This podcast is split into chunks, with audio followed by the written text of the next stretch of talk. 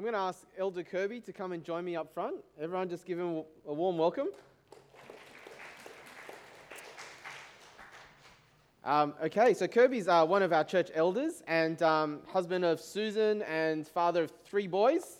Now, Curbs, I'm going up here because we're talking about anxiety, and I'd love to know a little bit about, I guess, your, uh, your, your experience of anxiety and stress and worry and that kind of thing. Yep, so um, I get um, anxious or stressful uh, when in a few um, areas of life, um, particularly um, when there are relational uh, conflicts in uh, either at work or at church, um, particularly um, when there's a lot of politics involved. I also get a lot of stress when the uh, physical and emotional demands of just uh, having young children and they're just constantly at you. But I get particularly stressed when all three compound together at the same time because usually I play off one and the other. Like if one area is not too stressful, then I'll hide there, and if another is not too stressful, then I'll hide there. So either work, church, or, or family. But when they all come together, then I, I go into stress mode, which is like when you get your fight and fright response. Um, fight, fight now, you shared with me uh, late last year, you had actually a, particularly physical manifestation of the, the, stress and anxiety. You want to tell us a little bit more about that? Yeah, that's right. So um, the funny thing about this is that it was completely uh, unexpected. It was actually a normal Sunday afternoon, kind of like this one. Um, after church, we got home. Um, and uh, we played a game of Monopoly, which probably is stressful, but uh, was asked to do that. Um, probably was losing and also stressful from that. But um, basically, after the game, I went and I just got up and I felt really unwell, like um, very dizzy, very nauseous. Um, I thought I just needed to lie down. I've been sitting down in a cramped position for too long. So I laid down, and um, all of a sudden, the room started spinning around me, really, really um, making me very unwell. And uh, I tried to turn my head around a few different positions to try and get out of that. Uh, I guess I work in health, so at the time I was thinking, oh, am I having a stroke? Am I actually, um, you know, uh, under so much um, physical, um, am I so unwell physically that uh, maybe I've got an infection, maybe I've got a, a brain thing going on? Uh, but as it progressed, I actually got to the point where um, my hands were spasming up. It was quite painful. I couldn't uh, I couldn't uh, unflex them. I couldn't hold anything.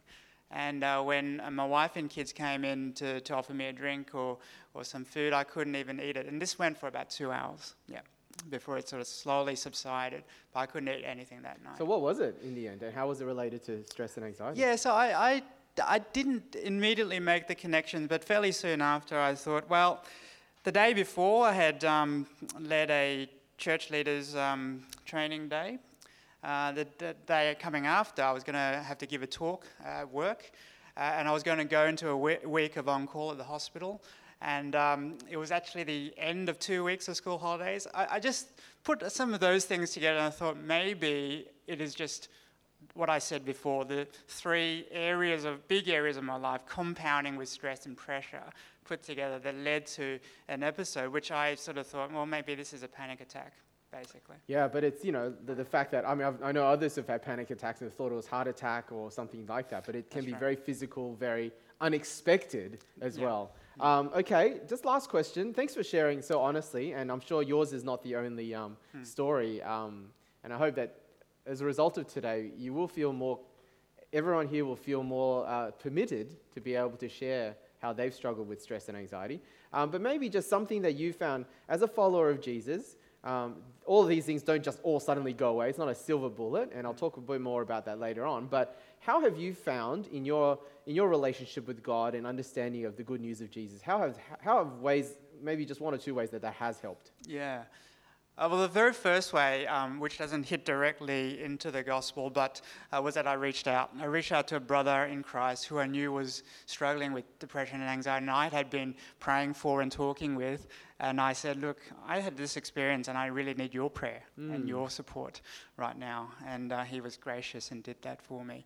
And I just thought, oh, that's a really good um, example of how um, we live in community and in a Christian community where uh, people understand um, where you're coming from and what you need right that moment. Um, but it leads on to that second point, and I think um, uh, where uh, this hits um, the theme of the gospel is I had probably uh, begun to um, slip into a habit or a way of doing things, which is uh, just do more and more and continuing to, to um, complete tasks to achieve um, my own um, sense of um, identity or where I was. And I had forgotten uh, that actually um, I don't uh, do ministry or work or whatever uh, because uh, I want to uh, earn something for myself, but I do it because I get to. I get to because um, God had made me into um, an adopted child of His, and um, I get to do all this stuff. And so I can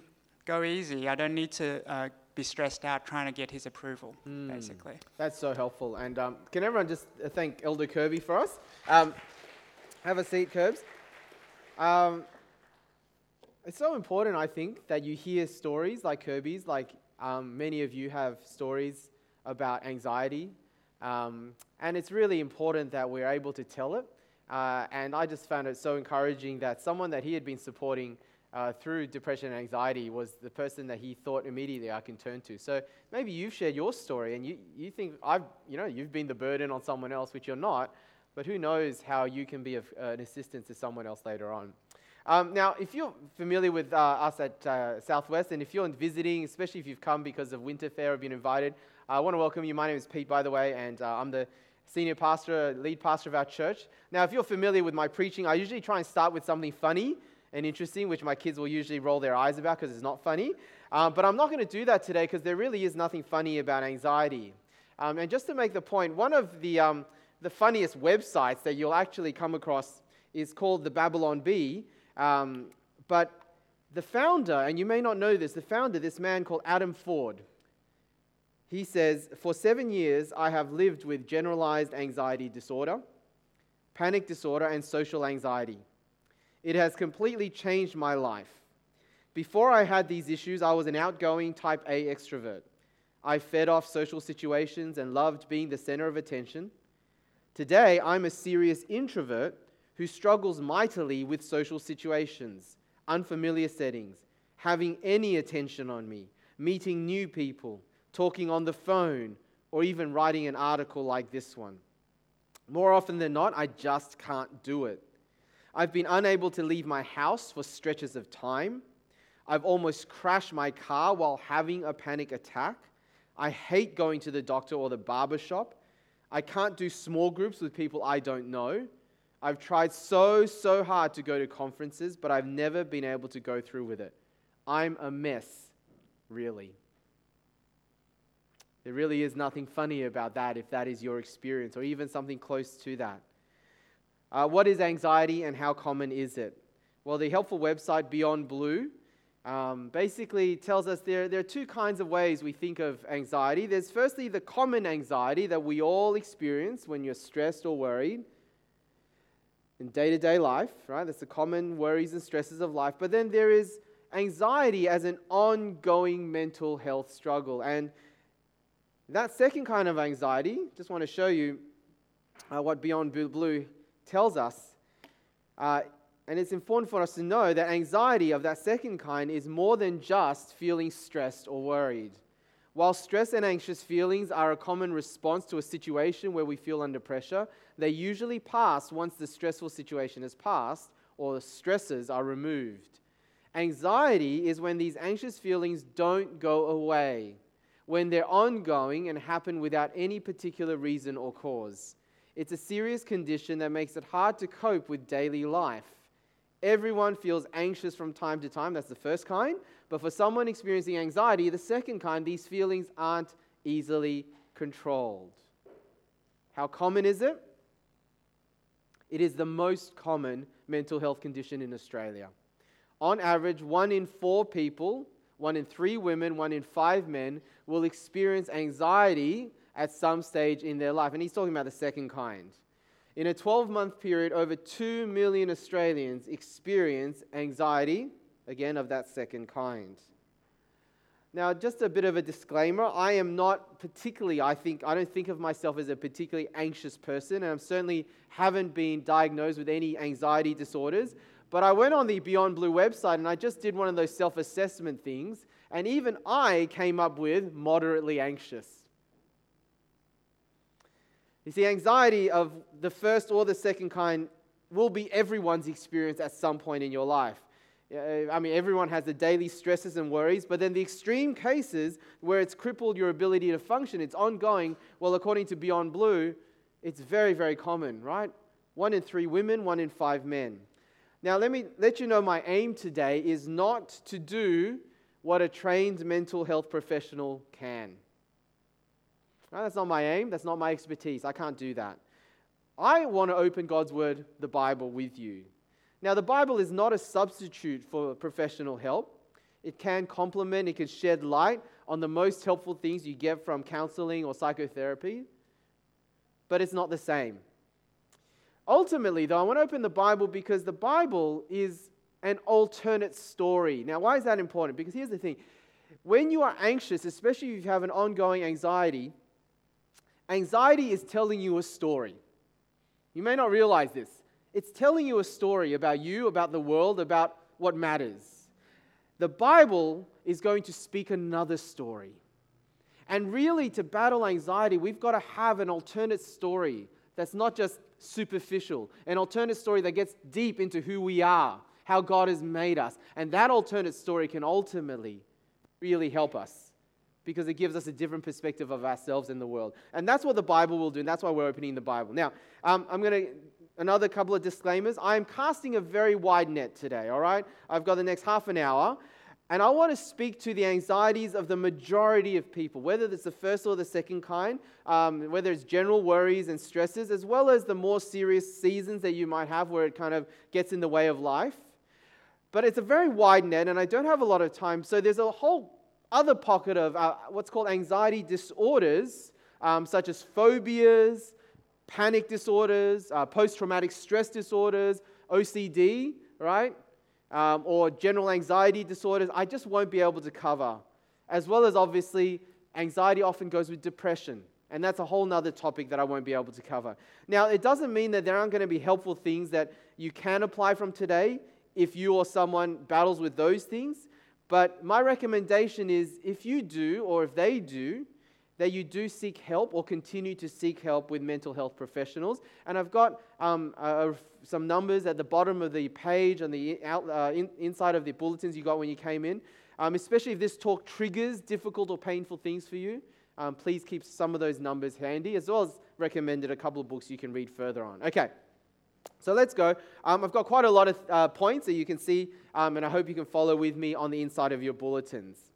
Uh, my first point is that our anxiety is trying to tell us something. You see, worry and anxiety is actually part of the human condition. It really is. I mean, think about it. From the moment you are born, you express anxiety. It's what a baby's cry is, isn't it? Now, from the Bible's perspective, anxiety is not to be dismissed or ignored. In fact, your anxiety is trying to tell you something. It's trying to tell you something about yourself, about the world you live in, and ultimately, actually, about God. So I want you for a moment to take those things that you are currently or most worried or anxious or stressed about and ask yourself the question what is it trying to tell me? What is it trying to tell me? Now, that is not as easy as it sounds. Because to do that, you actually have to slow down, don't you? And, and that's hard when you're anxious because your natural reaction to anxiety is what?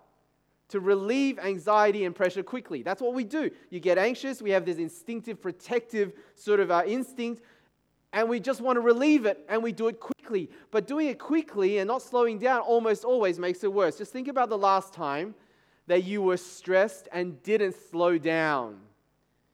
You may have lashed out in anger, or you may have let your thoughts overwhelm you. Or maybe you tried to relieve stress by nagging someone or dominating someone or controlling someone. Or maybe for you, you just withdraw and hide. That's your instinct. Or maybe you gossiped about someone and tried to pull others into this conflict that's causing you stress. Did, did any of those actions actually help you in the long run? I think you know the answer is mostly no, right? Probably not. We actually sometimes need to slow down not act, not think instinctively, but actually ask ourselves the question what is our anxiety trying to tell us? And there's a few things. Firstly, it's trying to tell us about what we fear. See, what lies beneath anxiety is almost always, if not always, fear. So you need to ask yourself the question what is my anxiety revealing about what I'm afraid of? What am I fearing? So maybe you are anxious about study, right, because you're a student, or work. What are you afraid of? Well, you may be afraid of failing, afraid of losing your job, afraid of letting others down. Maybe you're anxious about how you look, your body image. What are you afraid of? You're afraid of being judged or maybe shamed. Maybe you're anxious about being single because you're afraid of being alone and missing out on, on children or companionship. Maybe you're anxious about money because you're afraid of not being able to pay the bills or survive or maintain a certain lifestyle. Maybe you're anxious about your safety or someone else's safety, like your kids or people you love, because you're afraid of pain and loss and death. Maybe you're anxious about your health because you're, you're afraid of not being able to live and work and enjoy life independently and meaningfully. Maybe you have an anxiety about being with people, social situations, because you're afraid of being rejected. Maybe you're anxious about the future because you're afraid of uncertainty and danger. Maybe you're anxious about death because you're afraid of pain or separation or loss. Right behind every anxiety is a fear. Now, this can be hard if you have an anxiety disorder, because if you have one of those overwhelming anxiety disorders, generally you just feel a sense of doom and dread that covers almost blankets everything. And to be able to get down underneath it and slow down may not be that easy. It may be helpful for you to get professional counseling to be able to get deeper than that. But we can go even deeper than our fears, can't we? Because what we fear reveals what we value. You know, that what we fear reveals what we value and cherish. For example, I am never anxious about my sneakers. Some of you are. I don't care if I lose my sneakers, I don't care if I get them dirty. Why? Because they're just not important to me. But my bike, well, that's another matter. Recently, I had a crash. My first thought was, is my bike okay? And then I realized I was bleeding. Now, I never lose sleep over people who troll on Facebook and write silly or nasty things on my feed. I never lose sleep over that. But I will lose sleep if a fellow pastor or a congregation member criticizes me. Why? Because anxiety reveals fear, fear reveals what we value. Now, I want to say that's not a bad thing always, is it? Like, like the person who, who lives completely without worry, you may know people who are just like laid back about everything. I mean, they may be happy, but they're likely to be irresponsible and selfish, right? Like, if you don't care about anything or anyone, then you won't fear and you aren't anxious. So, being anxious and fearful can reveal that we care about things, and that itself is not a bad thing. That's a good thing. Biblical, being a Christian is not living without cares and worries at all. And, and if you like, you can read many places where Paul, the apostle, writer of half of the New Testament, expresses how he was anxious and distressed and worried because he cared and he loved people. Now, later on, I'll come to the fact that it's possible that anxiety and fears reveal that what we cherish are not very good things, or they're, they're good things that have become God things, they've become idols. Right? We, it's, it's very easy to make too important the things that shouldn't be ultimate in our lives and it replaces God. But I'll come to that later on. But my point is simply that it reveals what we care and cherish itself is not always a bad thing. But thirdly, anxiety also tells us a story. And here's where we come to that. What is anxiety trying to tell you? It's trying to tell you a story about who you are, but it's also trying to tell us a story about who we were meant to be and what's wrong with the world. And on, and on that, anxiety actually reveals a part of the Bible story that is completely consistent. Because when you're anxious and fearful, you f- realize, maybe for, for some people, realize for the first time how vulnerable and how fragile you really are. Yeah, when you're anxious and fearful and worried, it reveals that you are fragile, that you are vulnerable. And you know what the Bible wants to say to that? The Bible wants to, says, wants to say, yes, that is true. Because no matter how strong you think you are, the reality is we are vulnerable and we are fragile. We are not gods. We are human. We are not creator. We are created creatures. We, the Bible says, are dust. So I want to bring you back right to the beginning of the Bible and show you from Genesis chapter 2.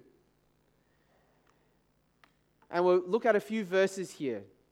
Look at the Bible story about who we are. Then the Lord God formed a man from the dust of the ground and breathed into his nostrils the breath of life, and the man became a living being. We were made from dust. Right? Insignificant, vulnerable, fragile human beings. That's who we are, and that's what anxiety reveals.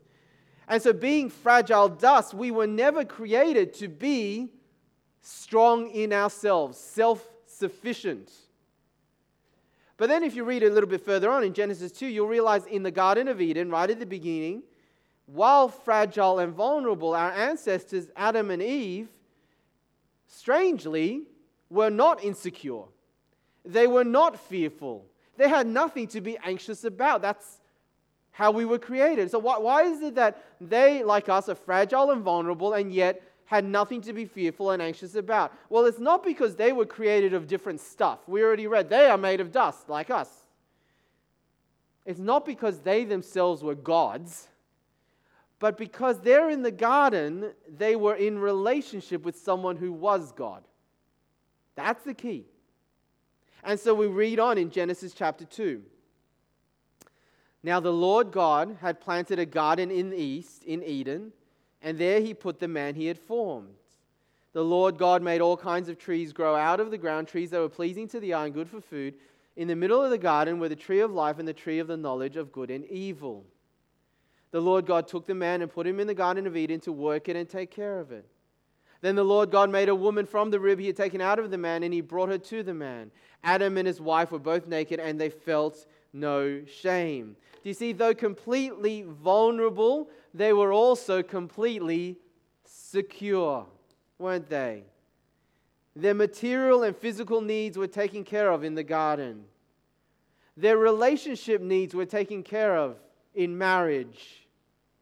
Their need to lead meaningful lives were taken care of. God gave them work to do their eternity taken care of because they had access to the tree of life. Okay? So still dust, still vulnerable, but nothing to fear, absolutely secure. And it's kind of summarized by that last line, isn't it? They were naked but unashamed. So we were created to be dust. We were created to be dependent, and anxiety reveals both those things. And yet, when sin enters the world, the third thing that anxiety reveals is that we are disordered See, when sin enters the world, the next chapter, Adam and Eve rebel against God. Fear and anxiety also come into the world. Why? Because at the heart of sin isn't doing bad things. At the heart of sin is that we seek to be independent, that we seek to be self sufficient, we seek to be independent from relationship with our Creator. But as I said, we're not created to be like that. We, we, we're not supposed to be independent of God any more than you can keep food fresh in a fridge once you unplug it from the power source, right? The fridge is not supposed to function and able to keep food fresh if it's not plugged into power. When we unplugged ourselves from God, that's when the disorder happens. Because our security then melts away. Because remember, true security doesn't come in who you are in yourself, but only in relationship to God. Now, if we go to the next chapter of Genesis, we don't have time to turn to it, but you may know the story. What we will see is that materially and physically, they are now under threat because they're expelled from the garden, from paradise, and the world outside of the garden is hostile, it's dangerous.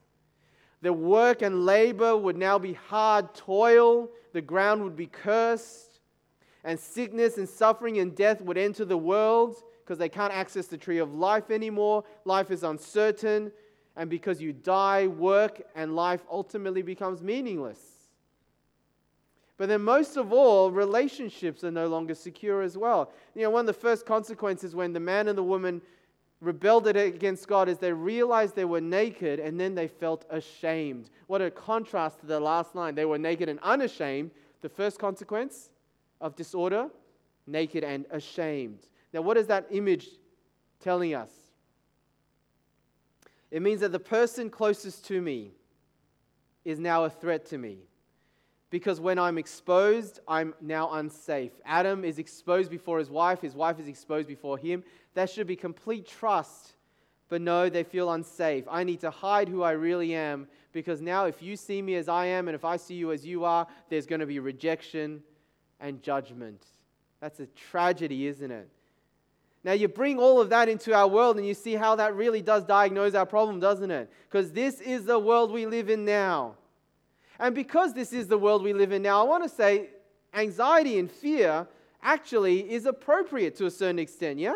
I mean, think about it. Anxiety is a warning sign that our lives are insecure, that we are fragile, and that we live in a world that is dangerous. And the Bible wants to say all these things are true. You know, the person running around on the Titanic after it's hit an iceberg and he's running around in panic while everyone else is dining and eating and drinking. That person who's anxious and in a panic is actually onto something. It's everyone else that doesn't see it, yeah? And I want to say that unless we really grapple with this truth, that anxiety exposes, but also the Bible confirms that we are dust that we are dependent, that we are disordered, then you know, any solution we bring to anxiety is only going to be superficial, isn't it? Because here's the truth, guys death is scary. We get hurt easily. Rejection happens in every relationship. Money can be gained and lost just like that. Loneliness is real. Sickness comes to everyone even the strongest can fall. On this side of the Garden of Eden, nothing is really secure. We are dust. Which is why, getting to my second point, Jesus is the only solution to our deepest problems. Here, God is going to give you a different story for the world and for your life. Because in Jesus, God enters into our disordered world in order to bring us back to how He made us, to paradise, to security. Now, how does He do that? Well, firstly, Jesus' life. You see, if you meet Jesus by reading parts of the Bible Matthew, Mark, Luke, and John, the four biographies of Jesus' life you will meet Jesus and see the way that He helped the broken and the suffering and the anxious. I wish we could go through it in detail, but you may remember that in the midst of a raging storm, Jesus spoke peace and he calms the storm. In the midst of sickness and disease, Jesus touches those who are sick and instantly they are healed. In the midst of death, Jesus will call people to walk out of their tombs back to life again. And Jesus is able to bring security because he himself also modeled it perfectly. Remember, human beings were created to be completely dependent on God. Security comes not in ourselves, but in relationship to God who makes us secure. Well, Jesus modeled that perfectly. He always lived in complete dependence. He wasn't born rich. No, he was born in the midst of poverty and suffering, and he experienced betrayal. Even in all of that, Jesus was completely dependent. And so he was not overwhelmed with anxiety or fear, was he? Except once. Where is the one time where Jesus did feel overwhelmed with anxiety and fear? Genuine question. When was it? I just hear. Someone yell out. The garden. Which garden? Not Eden. It was the Garden of Gethsemane the night before his death. Have a look at this. They went to the place called Gethsemane, and Jesus said to his disciples, Sit here while I pray. He took Peter, James, and John along with him. And look at this. And he began to be deeply distressed and troubled. My soul is overwhelmed with sorrow to the point of death. And he said to them, Stay here and keep watch. Going a little further, he fell to the ground and prayed that if possible the hour might pass from him. Abba, Father, he said, everything is possible for you. Take this cup away from me. Yet not what I will, but, you, but what you will. Jesus, at that one point, did feel overwhelmed with fear and anxiety, but it was purposeful. It was for a reason. It was because he was about to bear the sins of the world and to die in our place on the cross. This was the night before he goes to the cross. And why did he do that? He did that not because he sinned. Remember, he always lived the perfect dependent life on God, but he did it so that he can, in our place, finally put an end to our sin and reopen the door to true security in paradise. And he chose to go there for us. He chose to go to the place of deepest anxiety and fear and dread because he was about to face hell. And that's not just figuratively, he literally faced hell on the cross. But he does it for you, for me, in our place, so that we would never have to. So that no matter how bad life gets and how much you fear, the greatest danger facing humanity, you will never have to fear because Jesus went there for you already. He paid for it all so that you and I can be forgiven. And because his death does that to our deepest problem, which is sin, the door to paradise is reopened. And Jesus opens the door and he steps through it first. He rises to life again three days later. And so he guarantees that if you are his, then one day you will rise again from the dead. And therefore, death is really no longer that scary. It's just an entry point to eternal life in a new world. And because he is risen, the Bible says he is alive today. We're not worshiping a dead man or a dead God. No, he is alive. And he says, I will be with you and I will never leave you no matter how tough, tough life gets. And so, my final point where is the hope for the anxious? Well, firstly, know God personally and deeply. See, isn't it true that who you know and who is with you can actually give you lots of confidence and security in an otherwise scary or insecure situation? So think about walking down a scary alley at night. That's pretty scary for most people. But imagine if you're walking there with Chuck Norris. Okay, maybe that's not real. A police officer, Officer Matt Zhang. Or maybe not Officer Matt Zhang, just another police officer. No, sorry, Matt. Yeah, it, you know, suddenly you have confidence where you didn't have before because it's who you're with and who you know. Or going to a party where you don't know anyone and you can be pretty anxious about these kind of parties. I would. But you walk in and you're walking in arm in arm with the host of the party because you are their VIP guest. All of a sudden, boom, confidence, right? Who you know. Now, who do we know? If you're a follower of Jesus, you get to know God. See, we were created, as I said, not to be secure in ourselves, but in relationship with God. So if you want to have true security in the midst of fear and uncertainty, don't look within yourself. You need to have a relationship with God through Jesus, and that is the only way that you can get security put on you. And remember, this is not a God who looks from a distance. Jesus faced anxiety to its most soul crushing depths. He understands. The Bible says he is not like a, a, a, priest who looks from afar. He is someone who knows and sympathizes with our weaknesses. And when you get to know God, you'll know twin truths that we need to hang on to if we're anxious that God is both great and gracious, that He is both mighty and merciful, that He is powerful and yet personal, that He is infinite and intimate. And isn't it true, if you're anxious, you need both to be true? He is big enough to control the situation, He's personal enough to walk with you. And those things you will get to know. Now, if you are not yet a follower of Jesus, let me tell you today, you can know God like that through Jesus, right? Examine Jesus, and you can do that through fresh. Tuesday night, come along. Let that be the beginning of your journey. Ask the questions, find out more. Now, if you are a follower of Jesus, let me ask you two questions to ask yourself. The first question is Do you really know God? Because here's the thing knowing God is not the same as knowing about God.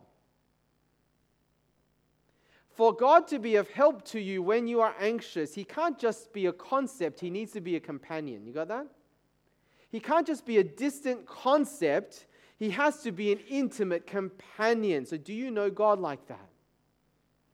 Now, if you don't, that's really something to seek. In fact, I want to say to you, it's actually often in the seasons of utter weakness, when you're feeling most crushed and burdened and anxious and grieving and suffering, that actually in those seasons, God uses it to draw you closer to Him so that He moves from being a concept to a companion. Have you experienced that, Christian? I have. And, and that's those seasons are when prayer moves from being a shopping list to a soul's desperate cry for intimacy. And just a tip about prayer if you are struggling, especially with anxiety, go beyond praying about what you're anxious about or the situations. Go to that next level. Pray about your fears. Admit to God, be vulnerable with God, and say, God, I'm really afraid of this. Name your fears. That really helps in moments of anxiety. Don't try and be tough and don't just pray superficial prayers. Go deep. Pray about your fears. Even go deeper and pray about what you cherish and value and surrender them to God. Secondly, do your anxiety and fears reveal what, that what you most value may actually be an idol? Right? Do your anxieties and fears reveal that what you most value, if you're a follower of Jesus, it may be that what you most value beneath the fears of what you're anxious about is actually a God substitute, an idol. That you actually value that, whether it's approval from people, respect from others, controlling your life or situation, pleasure, whatever it is, that you actually value those things much more than you value even God Himself. And, and, and that's often the case when something that we have ultimate in our lives, when we don't have it, we are moved from just being concerned and worried to actually being crushed, overwhelmed. often our overwhelming fear and anxiety may be revealing an idol. And it's re- the reason why we get overwhelmed is because these idols, they're not God. They're good things, but they're not God. They can't substitute God. They're, they're powerless and they're ultimately insecure. See, anything you value over God can and will let you down. And so, an idol of success will let you down, and no wonder you are overwhelmed with fear and anxiety when success is threatened. Because only God's supposed to occupy that place. So, followers of Jesus, ask yourself the second question Is there an idol beneath that? And that's a topic for another day to deal with, but I just thought I'd put it out there. The next thing, let God's promises speak louder than your fears. Did you know that the most frequent command in the Bible that God gives to his people the most frequent one is this don't be afraid. I was surprised when I read that. That's actually the most frequent command. Even more than love your neighbor as yourself.